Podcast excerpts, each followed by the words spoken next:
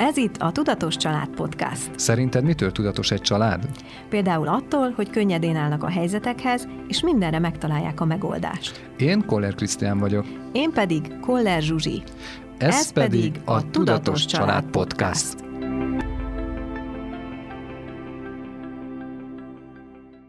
Mivel a gyereknevelés nehézségei a témánk, és itt a segítség került szóba, jó esetben akad segítség, ugye nyilván az embernek van egy párja, vannak nagyszülők, a barátok nem tudom itt mennyire játszanak, ezt majd ti elmondjátok, lehet, hogy valakinek nagyobb a családja, akkor itt a babysitter, mint, mint segítség, meg gondolom még védőnőtől kezdve, tehát azért sokféle fajta segítség van, de hogy mi van akkor, ha, ha még sincs, ha úgy alakul, hogy, hogy senki sincs?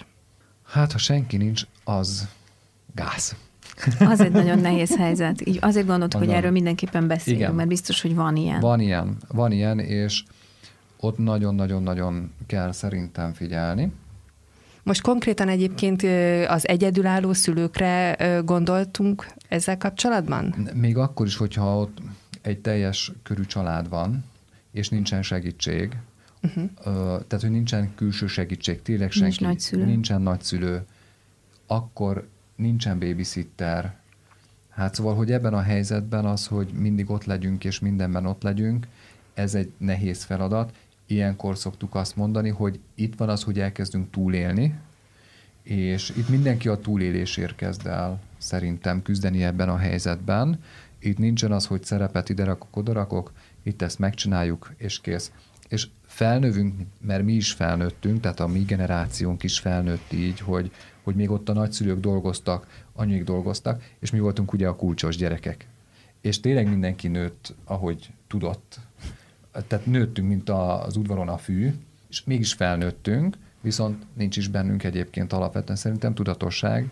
Nagyon sokszor van az, hogy a gyereknevelésben kommunikáció hiány van, hiszen mi se láttuk ezt, hogy hogyan kell csinálni, vagy hogy az érzelmeimet hogy rendezem be magamba, például ahogy beszéltük az előbb, hogyha van egy ilyen nehézség, hogy nagyon sokszor ugye vagy kikacsintok, hogyha nekem ugye nem kapom meg a nőt, akkor férfiként félre megyek, mással beszélem meg ezt a problémát, nem vele beszél meg, hanem a haverommal, hanem a barátnővel beszélem meg, és ebből a szempontból erre azt tudom mondani, hogy, hogy igenis ott is arra azt, azt kell figyelni, hogy mindenkinek legyen meg az én ideje, és ugye megvan az én idő, és mindenki tudja rendezni magában ezeket a dolgokat, és utána együtt is be tudják rendezni, ahhoz ez, ez, ez szerintem egy nagyfokú ö, figyelmet ö, igényel. És kontrollt. Igen. Egyébként. Mert itt viszont kell. Igen. Tervezést, újratervezési készséget, rugalmasságot, alkalmazkodást, mindent. Nekem erről az jutott eszembe most, hogy, hogy láttam, vannak ilyen nagyon jó kis édesanyja csoportok a Facebookon, óvatosan szólnék erről, mert van a másik oldala is, de, de van annak a hozzáadott értéke, hogy ott láttam például olyat, hogy barátnőkereső, és akkor egy azonos korú gyerekek szül, édesanyjai, édesanyái keresték meg egymást, kapcsolódtak, és akkor tudtak egymásnak segítséget nyújtani abban, hogy hol az egyiknél, hol a másiknál voltak egy kicsit vagy együtt, vagy ha már akkorák a gyerekek, hogy az egyiket rábízni, és akkor utána visszasegíteni ugyanezt. Tehát, hogy azért meg lehet találni, és ez a, a közösségi médiának van ez az, ez az er-, ereje, hogy sokkal könnyebb kapcsolatot létesíteni, ha, ha ilyen szinten kell segítség. Úgyhogy ezt mindenképpen ajánlanám, hogy, hogy akkor akinek tényleg annyira nincs, az, az mondjuk egy irány, ilyen irányba el tudna menni, mert akkor is, tehát azt, azt nem lehet elvárni egy édesanyától, vagy akár édesapától, de hogy egy egyedül nevelő szülőtől, hogy minden pillanatban tökéletesen csinálja, és, és minden fronton helytálljon, és, és ebben ne fáradjon el. Tehát, hogy mindenki elfárad, mindenkinek valahol van egy határ, és, és arra akkor is az a, az a megoldás, hogyha egy kicsit eltávolodik egy bizonyos időre a gyerekkel kapcsolatos feladatoktól, hogy újra tudjon töltődni. Mm. Tehát, hogy valahogy ezt megteremteni, erre törekedni lenne az egyik megoldás. Tehát tulajdonképpen ebben az esetben viszont nagyon is bekapcsolnak úgymond a barátok. Abszolút. Vagy az, hogy keresel olyat, aki, akivel akár gyerekestől időt tudsz tölteni. Igen. Hogy feltöltekezhessen ő, mint egyén. De a lényeg az, hogyha valaki egyedül marad, akkor végül is az a mondjuk úgy javaslat, hogy ne maradjon egyedül. Igen. Tehát, hogy akkor is valamit menjen, és ne vállaljon mindent magára, és ne húzzon mindent magára, hanem akkor is próbáljon meg. Keressen közösséget magának. Igen. A másik verzió, amikor túl sok a segítség, ugye hát a végletek soha nem jók egyébként, de a másik, amikor mindenki. Ugye a gyereknevelés is szerintem egy olyan, amihez mindenki ért. Tehát Igen. van gyereke, nincs gyereke, tök mindegy, mindenki ért hozzá, hogy annak a gyereknek, amihez nekem jobb. még vér alapján sincs mondjuk semmi közöm, majd én tudom, hogy egyébként neki mi lesz a, a, a jó, és jó esetben egy családban talán egy max. kettő ilyen ember van, kivéve, ha mindenki ilyen, és mindenki nagyon ért hozzá. Tehát a, amikor nincs segítség, az nagyon rossz. Ott szükség van arra, hogy, hogy keressen a, a, az anya, az apa segítséget. De amikor mindenki ott van, és mindenki megmondja neked, hogy azt a gyereket most kell letetni, nem akkor, amikor te gondoltad, ki vagy te végül is csak az anyja, majd ezt ők jobban tudják. Na, azt viszont egy ilyen, hát kívülről nézve vicces helyzet, de belülről sejtem, hogy nem annyira mókás, amikor itt felnőttek közötti konfliktusokról beszélünk, és hogy bevállalod, vagy nem vállalod be. Nálunk úgy szokott történni, hogy egy szabályt meghoztunk, hogy ha nálunk vannak a gyerekek, akkor a mi szabályunk szerint ö, vannak a gyerekek, és amikor a nagymamáiknál vagyunk, vagy ők ott vannak, és ö, akkor az ő szabályok szerint játszanak, vagy tevékenykednek, viselkednek. viselkednek a gyerekek. És nagyon sokszor van az, hogy én beleszólok az anyósomék, vagy nem tudom az én szülémbe, hogy ők hogy neveljék a gyerekemet, és rengeteg konfliktus szül, hiszen a másik generáció mást képzel el a gyereknevelésről, mint az én elképzelésem a gyereknevelésről, és nagyon sokszor van az, hogy ugye, amit én nem kaptam meg gyerekkoromban, majd én azt kompenzálom az én gyereknevelésembe. Ez is nagyon gyakori hiba, és mivel te nem adtad meg nekem, majd én megadom a gyereknek, de ott van nálad a gyerek, akkor én bennem bekapcsol a gyerekkori ö, hiányosságom, és ez miatt egyébként nagyon sok konfliktus ö, szokott lenni. Mi ezt tényleg úgy oldottuk meg, hogy nálunk vannak azok a szabályok, hogy, náluk vannak azok a szabályok, hogy, és nálunk ez a megegyezés. Történik. De akkor ez le lett kommunikálva, tehát akkor Igen, ti ebbe beleálltatok. abban a szerencsés helyzetben vagyunk, hogy mi ezt meg tudtuk beszélni a nagyszülőkkel, és ez tud működni. De nem csak a nagyszülőkkel, hanem kett, mi kettőnk mi kett, igen. is meg tudtuk beszélni először, és utána beszéltük meg a szüleiddel. Igen. Tehát mi megállapodtunk valamiben, és utána ezt le tudtuk kommunikálni. Tehát ez egy, ez egy nem volt könnyű, nem azt mondom, de ez egy ideálisnak mondható helyzet. De vannak azok a helyzetek, és szerintem nagyon gyakori, amikor ott van egy édesanya, aki valahogy ö, gondozná nevelni a gyerekét, és boldog-boldogtalan beleszól. Itt, itt arra érdemes, vagy, vagy azt érdemes megnézni, hogy az a kapcsolódás az nekem hogy is fogalmazzam, mennyire fontos, lehet, hogy nem jól fogalmazok. Tehát, hogy van az a helyzet, amikor muszáj meghúzni a határaimat. Muszáj kikommunikálni, és abból valószínűleg konfliktus lesz. Aki ezt nem vállalja fel, hogy abból konfliktus legyen, az lehet, hogy elfolyt egy csomó mindent. Tehát, hogyha mondjuk az édesanyja nem meri az anyósának megmondani, hogy már pedig nem adsz csokit a gyereknek, mert még nincs egy éves, akkor ha ezt nem merem megtenni, akkor az anyósom mindig csokit fog neki adni, és én ebbe én fogok meghűlni. Tehát a saját érdekem édesanyaként, hogy kiálljak magamért, és a saját elképzeléseimért, hogy én hogyan szeretném a gyereket nevelni. És tudom, hogy ezt nem könnyű, mert ott van az a, az a dilemma, hogy ő viszont a férjemnek az édesanyja, és akkor a férjem is haragudni fog rám. Ha én az édesanyjával konfliktusba kerülök. Tehát itt van az, amit a Krisztián is mond, hogy, hogy először a, a két szülő állapodjon meg ebben a dologban, és együtt tudják képviselni a, a, a harmadik félel, vagy akár a nagyszülővel szemben ezt, hogy mi az, amit ők szeretnének. Ez az egyik. A másik, amit javaslok, az az, hogy engedjük el azt, hogy, hogy azt is kontrolláljuk, hogy amikor mi nem vagyunk a gyerekkel, akkor mi történik. Mert ebben is meg lehet bolondulni. Tehát ha az a gyerek csokit fog kapni, többször, mint amit én adnék neki, akkor ez a gyerek csokit fog kapni, és valószínűleg túl fogja azt is élni. A nagy részét az idejének velem tölti, én úgy táplálom, ahogy én azt helyesnek vélem, tehát ő hadd legyen a nagyszüleinél unoka, a nagyszülők hadd legyenek ö, elkényeztető nagyszülők, ha ők úgy képzelik, már pedig a nagy része úgy képzeli, hogy az ő dolga, hogy kényeztesse az unokáját. Tehát, hogy egy picit ott érdemes hátrébb lépni olyankor, és, és és elengedni ezt a, ezt a fajta elképzelést, hogy majd, akkor, majd őket is ott fogom tudni kontrollálni. Nem fogom tudni. Nekik olyan határozott elképzeléseik vannak, amiből a többség nem, nem tud engedni, vagy nem akar, nem hajlandó.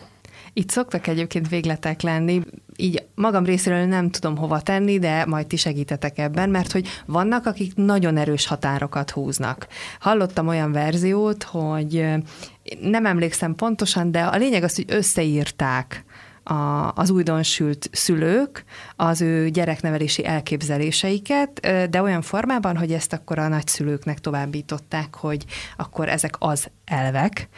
Ez, ez egy ilyen Hát ez nagyon erős, tehát hogy ez nem csak azért, mert mondjuk le van írva, hanem hogy itt, itt alapvetően nagyon megvannak a, a szabályok, tehát hogy ez mennyire jó szerintetek, hogyha ha ennyire markánsan belállnak, vagy amikor jön a helyzet, akkor kell ebbe beleállni. Mi a ti technikátok? Szerintem ez egyébként családja válogatja meg, meg szülő-nagyszülő viszony függ. Én egyébként tök jó ötletnek tartom, hogy ezt leírták. Valószínűleg nem véletlenül írták le. Tehát lehetett már nekik ebből konfliktusuk, vagy ismerik annyira azokat a nagyszülőket, hogy azt érezték, hogy ez kell, és nem tudom, hogy aztán milyen hatása volt, amikor a nagyszülők elolvasták ezt a szabályrendszert, de az biztos, hogy ha mondjuk a nagyszülők részéről van erre egy hajlandóság, egyfajta nyitottság és egyfajta törekvés abba az irányba, hogy annak az egy része teljesüljön annak a szabályrendszernek, akkor az már egy, az már egy működőképes dolog tud lenni. Az biztos, hogy, hogy nem várható el, hogy azt szerintem, vagy nem tartom reálisnak, de lehet, hogy vannak kivételek, hogy azt mondjuk száz százalékban betartsák a nagyszülők, bár ha van ilyen, akkor az nagyon szuper, mert akkor valószínűleg a szabályok is olyanok, amik belepasszoltak az ő elképzelésükbe is ilyenkor mindig van a sértődéstől való félelem. Hát Igen. Hát minden konfliktusnál, tehát amiket, amiket ti említettetek, kell ettől félni. Mármint, hogy most ha szülőként megvan a saját elképzelés és elvrendszer, és te ezért kiállsz, és ezért az anyós, az após vagy a saját szüleid megsértődnek. Persze ez nem jó, de hogy úgymond, hadd kérdezzem így, hogy kell, hogy ez téged érdekeljen? Ez egy nagyon jó kérdés mindenkinek joga van bárkinek nemet mondani, vagy ellent mondani és kiállni magáért egy bizonyos dologban, és a másik félnek pedig joga van ezen megsértődni.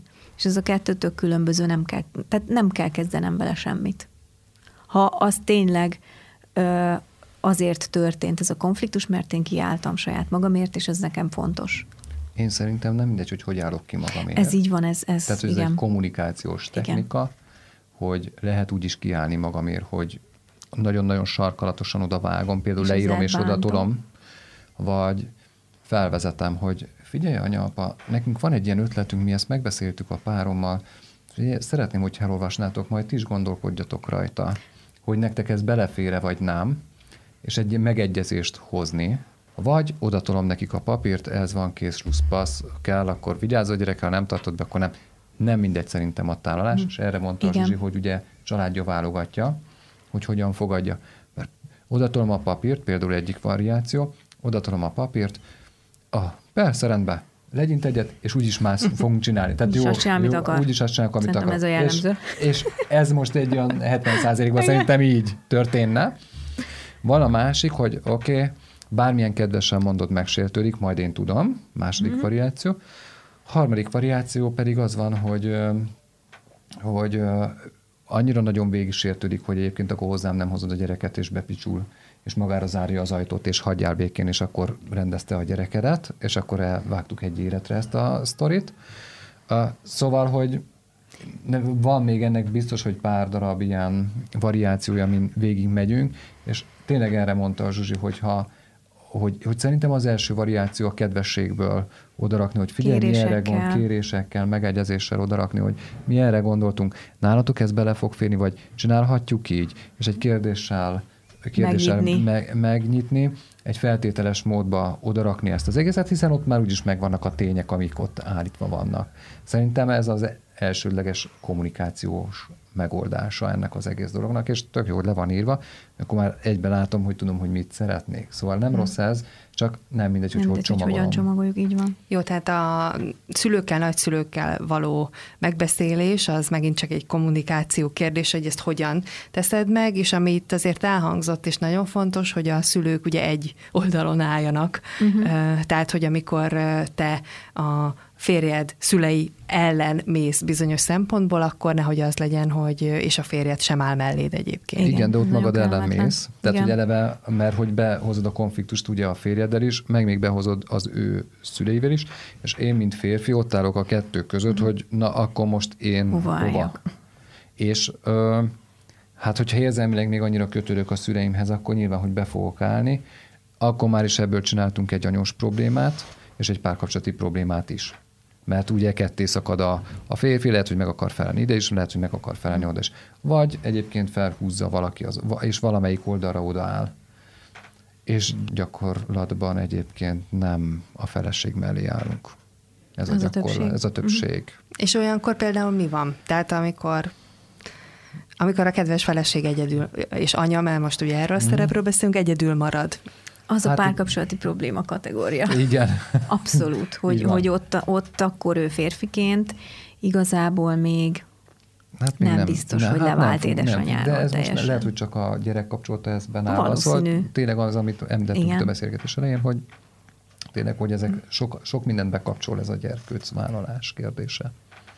Én még egy dolgot ehhez hozzátennék itt a gyerekvállalás, gyereknevelés nehézségei kapcsán, és hogyha már itt a túl sok segítségről beszéltünk, mert ugye ez a, a mai kornak a hozománya, amikor a közösségi médiában mindenki tökéletes gyermekeket nevel, és, és akarsz vagy nem akarsz beállni a sorba, azt gondolom, hogy ez nem egy ilyen folyamatos, stagnáló dolog, hanem attól függ, hogy te hogy vagy, és mennyire látod ezt tisztán, és mennyire érzed ennek a húzó erejét, hogy te is szeretnél beállni, mert te is meg akarod mutatni a világnak, hogy egyébként meg milyen egy szuper anya vagy, ami ugye sok mindenből eredhet nyilvánvalóan. De, de hogy amikor jönnek viszont azok a nem tudom, ez már lehet, hogy megfelelés, hogy, hogy akár a, a barátnőkkel szemben, hogy, hogy te is jól csinálod, hogy vagy amikor fordítva, hogy ők mindenáron meg akarják neked mondani, hogy te hogy csináld jobban. Tehát ez már nem gondolom, vagy szerintem ez más, mint a szülőkkel való konfrontáció vagy, vagy probléma, de, de most szerintem ma már erről is külön beszélnünk kell.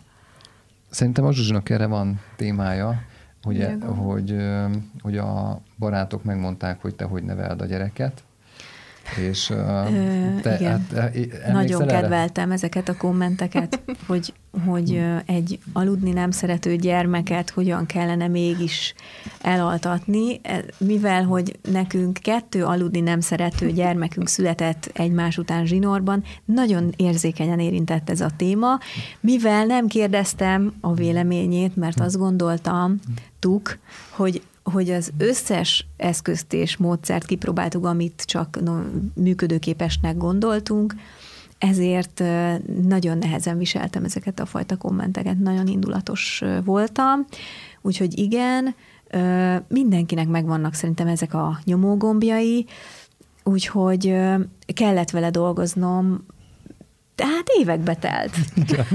Amíg ezeket úgy nem nagyítottam fel így magamban, vagy, vagy nem reagáltam túl. Mm. És ezzel nem, mondjuk nem most a ti esetetekben, Krisztián, mit tudták kezdeni? Tehát így hogy általában hogy lehet, vagy mi lehet egy reakció, tehát hogyha ilyet kap, és most gyerekneveléstől függetlenül szerintem, akkor elkezdesz ezen így dödögni, nem tudok jobb szót, és mondod, és mondod, mert már megint elmondták, meg már megint beleszóltak, meg mit tudom én, mert hát ugye frusztrál, és esetleg te, mint férj és apa, de meg ezt hallgatod, hogy mi történt, és hát nyilván megint csak valamit kellene én, beszélgetni. Én egy nagyon jó megfigyelő vagyok, legalábbis szeretnék lenni. Akkor a segítség volt ezekben a helyzetekben. Hogy uh, rendben, akkor dödök ki magad, és megvárom a végét. Nem, egyébként nem így volt, hanem ott mert azért Igen. ezekben, ezekben ugye nálunk megvoltak a megegyezéseink, uh-huh. és amikor egy társaságban ez a téma feljött, akkor, akkor, akkor ő is elmondta ugyanazt, hogy, hogy igen, persze tudjuk, hogy hogy így gondolod, de hogy mi tényleg ebben megpróbáltunk mindent, és hogy ebben nincs több. A legjobb, amit tehettünk ebben az, hogy elengedtük a dolgot, és, és egy kicsit félretettük azt, hogy ezen görcsöljünk, és egy idő után megtanultuk, hogy ezeket a témákat nagyon gyorsan elfér, tehát le, lezártuk, Eltereljük, és eltereltük. eltereltük. Az volt a legjobb döntés, mert, mert annyira olyankor a másik fél az ő jó, jó szülőségét akarja bizonygatni, én meg azt akartam bizonygatni, hogy én is jó szülő vagyok, mert marhára megpróbáltam mindent, és ez nem rajtam múlt. És a bizonygatás, ha mindkét oldalról egymásnak feszül, az, az sosem egy örömteli beszélgetéshez vezet. Tehát azt vontuk le ebből, hogy amikor ilyen van, és egyébként a mai napig is előjönnek ilyen témák, nagyon ügyesek vagyunk azonnal. Két mondatban ez kimerül, és már másról is beszélünk. Mivel, hogy soha senki egyik családban sem tudja, kívülről megítélni, hogy az az egész ott hogyan zajlott, és ők mit, minél, mi mentek keresztül. Úgyhogy mi ezt így, így oldjuk meg. Hát vagy megfigyelésben, vagy egy nagyon kicsikét odállok mellé. Igen, igen. Tehát, hogy nem, nem engedem be ezt. De nyilván, hogy ezt a problémát neki kell megoldani, tehát, hogy ezeket a nyomogombokat neki kell feloldani, és én, én úgy vagyok ezzel, volt egy kéretlen tanács is, és elkezdte magát rossz anyává tenni ezekkel, hogy, hogy mi nem alszunk. És ez, amit szeretnék itt ö, leszögezni, hogy ö, mindenki jó szülő. Tehát, hogy most hibáival együtt egyébként mindenkinek megvan a maga, amit említettünk, negatív oldala, és mindenki saját magán egyébként dolgozik. És aki szuperszülő, őnek is van hibája, vagy nem tud róla, vagy nem akart róla tudni, teljesen lényegtelen. De úgy tehát amikor elkezdek bizonyítani valamit, akkor én a másikat egyébként rosszá teszem. Tehát, hogyha én azt mondom, Igen. hogy én ebben és ebben jobb vagyok nálad, ez egy ilyen sarkalatos pont, hogyha én elkezdem mondani, hogy én mitől vagyok jó, vagy én hogy szoktam csinálni, vagy nekem hogy jó, mondjuk ez is egy kommunikáció kérdés, de alapvetően ezzel, hogy én ezt elkezdem mondani, akkor a másik rosszá teszi magát. És most nem azt mondom, hogy nem mondhatom ki a véleményemet valamiről, csak azt úgy csak tegyem. Vegyük észre, csak hogy vegyük észre, hogy azzal lehet, hogy egyébként másikat bántom. Vagy ő magát bántja. Vagy ő magát ez miatt. Ott Például belül. volt egy kérletlen tanács ezzel a, az altatása, vagy elalvása, vagy hogy kellene ezt, ezt a helyzetet kezelni. Tök szuper, tök jó, tök rendben van, nem kérdeztük. És azzal, hogy ő ezt így mondta, ő elkezdte magát rosszá tenni. Ez mindenkinek egy saját maga választása, és itt van az, hogy most már nem választjuk azt, hogy nem tesszük rosszá magunkat. Tehát megint ebben a szituációban azt tudom mondani, hogy egyedül vagy. Hogy melyiket választod, mi most azt választjuk, hogy nem teszik rossz magunkat, betereljük a témát, és két perc múlva, ó, de szépen süt a nap, ú, de jó időt rendeltem, tök jó, tök rendben van. Zsuzsi, még hozzá, de ezzel a kérdésem még egy kört hadd fussak, hogy te valaha beleestél akár csak gondolati szinten, ugye mivel itt az anyaságnak megvannak a magasságai és mélységei, akár csak gondolati szinten beleestél ebbe a közösségi médiás dologba, hogy mert hogy nyilván a te gyereked is szép, nem csak a másiké, és hogy, hogy így, igen, hogy így te is megmutatnád egyébként, most az megint más kérdés, hogy ennek mennyi értelme van, de hogy, hogy beszippantott akár csak gondolati szinten is az, hogy, hogy így nem ér, mert nem csak a másik jó anya, meg nem csak a másik gyereke szép. Nagyon érdekesen jött ez ki nálam. Ez a része nem szippantott be, igyekeztem nem minden egyes kibújó fogacskát, és nem minden egyes kunkorodó hajszálat föltenni ezekre a felületekre, mert tudtam, hogy ez csak engem érdekel, meg a szüleimet, meg a kis szűk családunkat, másokat nem annyira. Tehát erre figyeltem, hogy ne legyen túl sok poszt. Persze, mikor kisbabák voltak, egy picit több volt, aztán egyre ritkább engem az a része szippantott be, hogy amikor nagyon rosszul éreztem magam a bőrömben, akkor beléptem ezekbe az édesanyás csoportokba, ahol, és olyanokat kerestem, akik ebben megerősítenek, hogy másnak is nehéz.